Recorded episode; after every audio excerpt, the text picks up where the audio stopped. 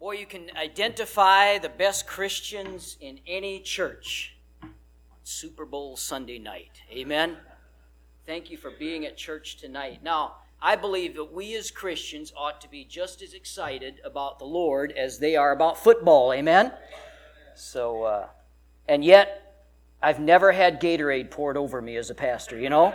And I'm okay with that, I guess, but uh, we ought to celebrate the Lord uh, this evening. Acts chapter 4. Years ago, there were two young men working their way through Leland Stanford University, and they needed money badly for their tuition and other things, and so they invited a Polish comp- uh, composer at that time. His name was Igna- Ignacy Paderewski, if I'm saying that right. He was one of the leading pianists in the world, and they came him, uh, called him to do a benefit concert at school. They're hoping to raise some money.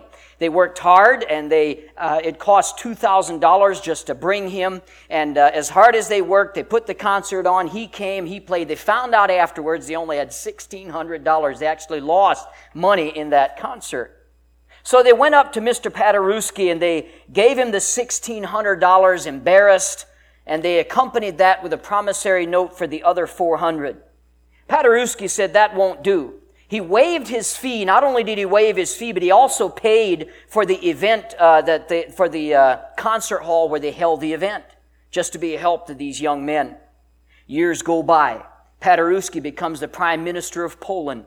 World War I came, and the people of Poland were starving. Paderewski did all he could to help uh, feed the starving thousands. There was one man that could help. His name was Herbert Hoover. He was the president of the United States. And uh, he, in 19, actually between 1914 and 1922, an estimated uh, 200 million people were fed by the Re- American Relief Administration, which was started by Herbert Hoover. 1.5 million starving Poles were saved. Paderewski journeyed to Paris to thank Herbert Hoover for the relief. Mr. Paderewski, Herbert Hoover says, Don't worry about it. You don't remember me, but I, you helped me when I was a student in college and when I was in a hole myself. You know, you never can tell what generosity will do for you or what it will mean to others long after you forget about it. But for a church to have the spirit of generosity and for a church to have uh, that type of uh, the, the type of spirit that we ought to have with one another, it's going to take unity. Uh, it is hard to be generous in a place where there is a lack of unity. Now, uh, there's two ways for us to be united, I've read. We can be frozen together or melted together. But the children, uh, Christians, child of God, ought to be united in brotherly love through Christ. Now, being united does not mean that we work to try to agree with each other in every aspect. We're not all going to agree in everything. Uh, and that's not the point anyway. You know, for uh, using uh, pastors as an example, Pastor South and I, to be united in ministry, we don't get together and hammer out every single issue, make sure that we are united with one another. That's not the idea of biblical unity. The idea of biblical unity is for me to be so in tune with Jesus Christ uh, you to be so in tune with Jesus Christ that we're automatically in tune with one another. That's the idea of biblical unity. And we must have it. Uh, we must have unity in a church for it to do the work of God. Uh, we are to be identified by the love that we have for one another. Jesus himself said it. I read a story of, of the Lone Ranger and Tonto. They were riding along a canyon one day and all of a sudden, without warning, they were surrounded by Indians all around. And they were painted up for war. They were obviously itching for a fight. And they surrounded uh, the Lone Ranger and Tonto. And the Lone Ranger looks over at his friend and he says, Tonto, what are we going to do? And Tonto says, What do you mean, we, white man? Now that's what it seems like in churches sometimes, doesn't it? We think we've got people with us, and all of a sudden a hard time comes and people drop like flies. But we need unity. Now look at with me, if you would, at our passage, Acts chapter 4, verse number 32. The Bible says, we've, we've already talked now, remember, about uh, um, we, have been going through the book of Acts here. We've talked here about the, uh, the, the, fact that they were in trouble with the uh, high priest and with all the religious leaders. They've ordered them not to speak the name of Christ anymore. They've given them a slap on the wrist, essentially, and ordered them not to do this anymore. Now, look what they do in verse number 32. And the multitude of them that believed were of one heart and of one soul, neither said they, uh, said any of them that ought of the things which he possessed was his own, but they had all things common, and with great power gave the apostles witness of the resurrection of the Lord Jesus, and great grace was upon them all. Neither was there any among them that lacked, for as many as were possessors of lands or houses sold them and brought the prices of the things that were sold and laid them down at the apostles' feet, and distribution was made unto every man according as he had need. And Joseph, which by the apostles was surnamed Barnabas, which is being interpreted the son of consolation, a Levite of the Christ, uh, and of the country of Cyprus, having land, sold it, brought the money, and laid it at the apostles' feet. Father, I pray now in these few moments we have together that you would speak to us from your word. We pray in Jesus' name. Amen. We see here a unity, a mystical oneness in verse number 32. And the multitude of them that were believed were of one heart, one soul. Neither said any of them aught of the things he possessed was his own. Now, can you imagine a church like this? I mean, they're not being selfish, they're not being greedy, uh, they are of one heart, they're of one mind. This is what I believe God has in mind for His church. This is the kind of harmony that Jesus prayed for in John chapter 17. This was what He desired for His followers. Now, in the early church, this only lasted for a very short time. We see this in the early part of Acts, and of course, then you get into the Pauline epistles and you see problems and you see false teachers and you see people fighting and you see the same issues we see in churches today. Uh, but for a very short time, they had a very special and sweet oneness. But even in the church, uh, the church is not exempt from the decline that comes from sin.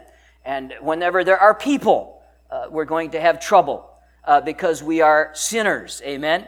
Guess what? Your pastor is a sinner. Uh, he's a rotten, low down sinner. And uh, that's just the fact of the matter. And so, what are we are? We're sinners saved by grace, and we are trying to do our best for the Lord Jesus Christ. But we're going to have those issues. We're going to have things come up in the church because we are sinners. People will people. That's what they'll do.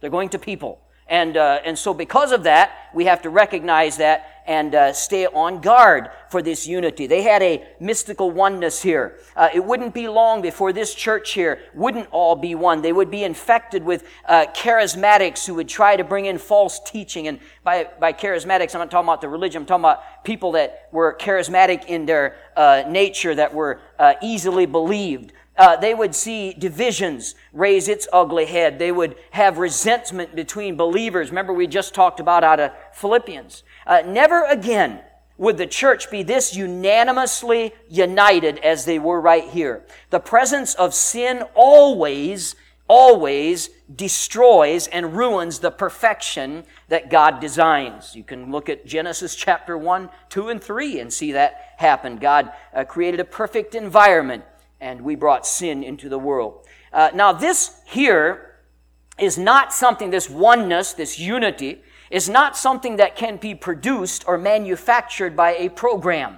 It is not something that can be brought about by a formula. It has to be of the heart. And if you look at verse number 31, you know that they had this because they were filled with the Holy Spirit. Uh, they had a good dose of God on them, and so they had this unity with one another. But for the moment, this church was one. Not only in its mystical oneness, but its ministerial oneness. Look at verse number 33. And with great power gave the apostles witness of the resurrection of Lord Jesus Christ, and great grace was upon them all. Remember, they had been silenced by the pompous religious leaders. A few verses earlier, you go, you can go, but don't you dare mention the name of Jesus again.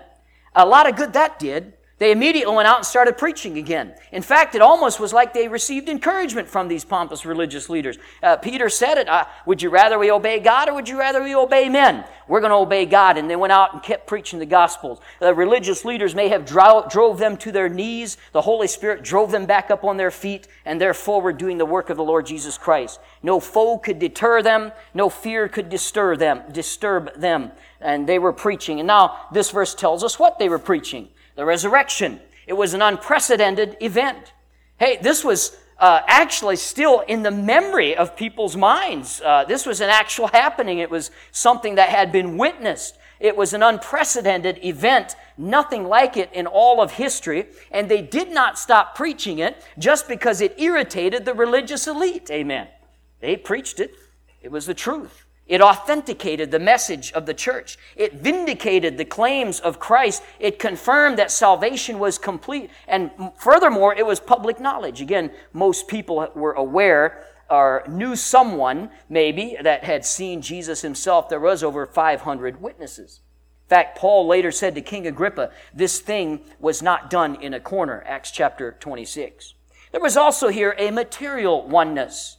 Verse 34 and 35 talks about how they pooled their resources. They sold their land. They brought the prices of the things that were sold. They laid that at the apostles' feet. Now, can I, just to deter, so we don't take this wrongly or interpret wrongly, this was not an early experiment in communism.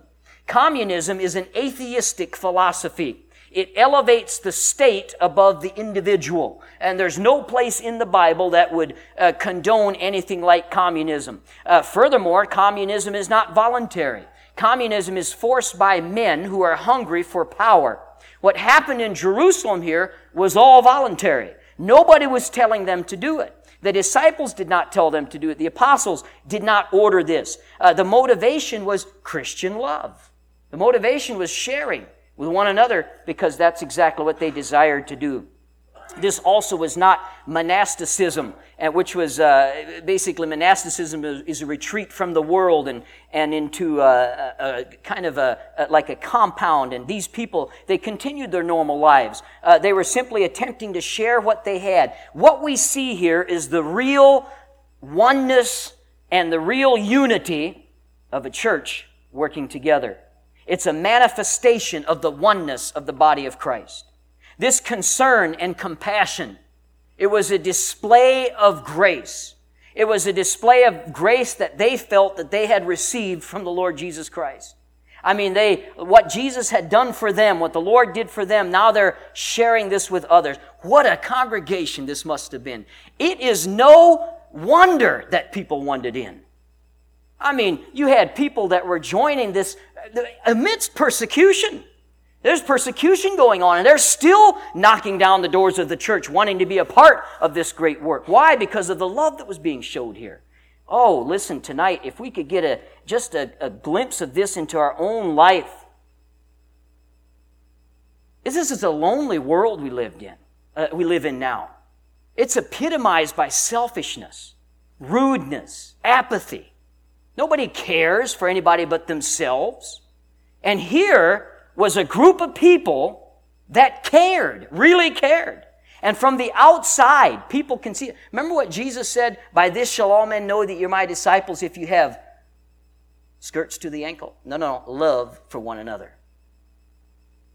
So we, we have to be careful here that uh, we don't uh, put things ahead of that. And so here, I'm convinced today that if the church today had the kind of love, care, concern, and unity for one another that this early church did, we'd have a hard time keeping them out too. But we don't. We allow uh, schisms and we allow problems to come in and rancor us. Now, I'm uh, I, I, again, I like preaching this type of things when there is no schism, so nobody start thinking there is. Uh, if there is a schism, I keep quiet about it. But, uh, but uh, we, you know what I'm saying? We have, uh, we have, we sometimes limit our own witness and our own effectiveness as a church by not having the oneness and the love for one another that draws people into the body of Christ. Man, you couldn't keep people out. The government couldn't keep people out. The religious leaders couldn't threaten the people enough. They wanted in. They wanted a part of this. Why? Because they saw the tremendous love of Christ displayed. Oh, friends, if we would display that the way this church did, there's nothing that could stop us. Understand, by the way, this sharing attitude was organic. It was not demanded by the apostles. Otherwise, it would be a religion. But it wasn't a religion. This came from the heart. This was not a demand you've got to. Now, by the way, there have been religions that have demanded this. There was a, remember a few years ago, the Heaven's Gate cult. They had a great name for a leader, their leader, Do. that was his name. Do. Uh, he commanded that all of them sell their property and give him the money. That was not, that's religion. This isn't religion, this is a heart's expression of love and oneness. It came from an intense feeling of compassion and love for one another. We ought to learn from them. Now, because of this unity that they had, then what comes and just follows naturally after that is generosity. Now, look at uh, an example here, 36, verse 36. And Joseph, who by the apostles was named Barnabas, which is being interpreted the son of consolation, a Levite of the country of Cyprus, having land, sold it, brought the money, and laid it at the apostles' feet. If Christians were to vote for their favorite New Testament Bible characters, I would guess that Barnabas probably reached the top 10 of any list. Barnabas is the son of encouragement, consolation, encouragement, same, same meaning. Uh, he was an encourager. Uh, we're drawn to that type of person, aren't we? Don't you like encouragers? I mean, maybe you like sourpusses, but I like encouragers, amen. I like people that'll encourage me, that'll uh, have a good word to say. And, and Barnabas was this type of person. It's no accident that so many Christian organizations today uh, have used the name Barnabas. There's a Barnabas Fund. It uh, encourages uh, prayer and support for persecuted Christians. There's the Barnabas Group. That is a way for businesses to help ministries. There's the Barnabas Center. It's a counseling center. The Barnabas Hospital in New Jersey, and we could go on and on and on. Encouragement is what this man was known for. Encouragement will impact other people's lives far beyond your own. You encourage somebody and it'll affect them long after you forget it. They'll remember it. I like this by William Arthur Ward wrote, Flatter me and I may not believe you. Criticize me and I may not like you. Ignore me and I may not forgive you. Encourage me and I will never forget you. We ought to imitate this man, Barnabas, a reflection, by the way, of the greatest encourager of all, Jesus Christ. The first thing we need to know about Barnabas that it wasn't his real name. His real name was Joseph. It was a Greek form of Joseph. Barnabas was a nickname given to him by the apostles. Barnabas, we're told, means the son of consolation or encouragement. I wonder if the, if all of us in here did a little activity tonight and we all took a piece of paper and we wrote down a nickname for you. The rest of us would write. In fact, should we get some papers and do that? Probably not. Probably get a bunch of people offended. But uh, what, what would your nickname be if somebody else had to pick your nickname? just by the way you acted as Christian, what would your nickname be? If you're brave enough, start asking people. If you're brave enough, that's a brave thing to do. What would your nickname be? Would it be encourager? Would it be, oh no, let's run, here she comes? You know? Uh, what would your nickname be? Joseph or Barnabas, Joseph, Joseph, I'm sorry, his nickname became Barnabas. He was such an encourager. Man, when he came around, they said, hey, Here's Barnabas, or Joseph. Let's call him the son of consolation, the encourager. If we look at his name, by the way, we can find out why. This is an interesting, I, am not, I'm not big, as you know, on Greek and Hebrew. I know a little Greek, a little Hebrew. One owns a bakery, one owns a diner. But, but uh, looking at the Greek original here, uh, son of consolation comes from the word huios paraklesis, which is closely related to parakletos, which was used by Jesus in naming the Holy Spirit in John 14, 16, when he called him a comforter. So you have the son of consolation comes from the same root word as comforter, the Holy Spirit. You know why I believe Barnabas was such an encourager? Because he was full of the Holy Spirit.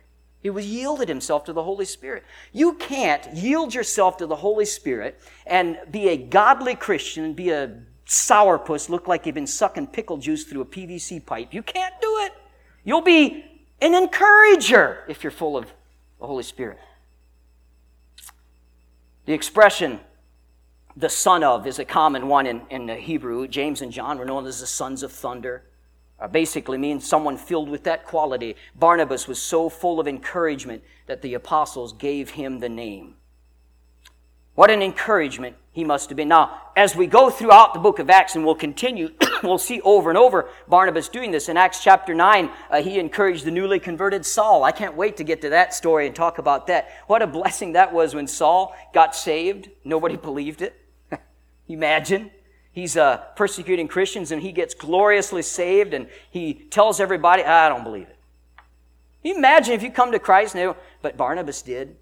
Barnabas went with him and helped him and encouraged him. He encouraged the new church in Antioch in Acts 11. He encouraged young John Mark in Acts 15. So, Barnabas, a lot we don't know about him. Comes from Cyprus, uh, about 60 miles south of Antioch, famous for its copper. He was a Levite. And so, because he was a Levite, he was not allowed to own land into Israel, but he could and he did evidently own land overseas. And presumably, this is what he sold. As a Jew, uh, he would have been taught the scriptures from a young age, like Timothy was. Uh, and we have no idea how old he is. Uh, it kind of seems like he might have been a little older man. He seems kind of like a father figure to Paul, but we don't really know that. Uh, we don't know what brought him Jerusalem. Uh, we don't know when he was converted. Uh, the New Testament doesn't give us his salvation testimony. In fact, uh, the New Testament usually puts more focus on how you're walking with Christ than how you came to Christ, although I would never diminish the importance of your testimony. That's an important thing. But uh, Barnabas here, he was, uh, seems like he was an early convert, but it's enough for us to know he was a believer, and he was found faithful in the service of the Lord, and he was an encourager. These were the golden age of the church, as I mentioned. In Acts chapter 2, we have Peter preaching. 3,000 people join uh, the church. We've looked already at the tremendous unity in the early church. Uh, in the middle of all this, though, persecution broke out. Verse 29, uh, they prayed about the threatenings against them. Uh, the Lord answered by uh, pouring out again the power of His Holy Spirit. And we look at the tremendous care they had for one another. And it's in this atmosphere that Barnabas brings his gift. Sells his land, brings his gift. What a great impression that must have made. He's doing exactly what Jesus told the rich young ruler to do in Luke chapter 19 or 18, which he refused to do. Giving up his riches for the cause of Christ.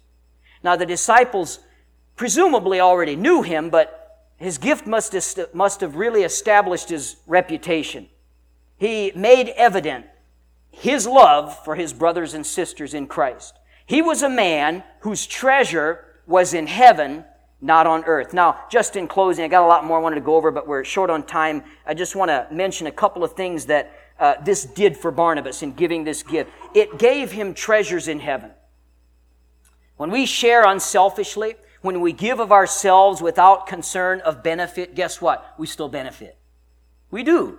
We still benefit. We might not benefit right away or here on earth, but by generosity, we are laying up treasures in heaven. Barnabas was actually following Jesus' counsel, as I mentioned, to the rich young ruler. Luke 18, 22, and on when Jesus heard these things and said unto him, Yet lackest thou one thing, sell all that thou hast and distribute unto the poor, and, he says, thou shalt have treasure in. That's what Barnabas was doing.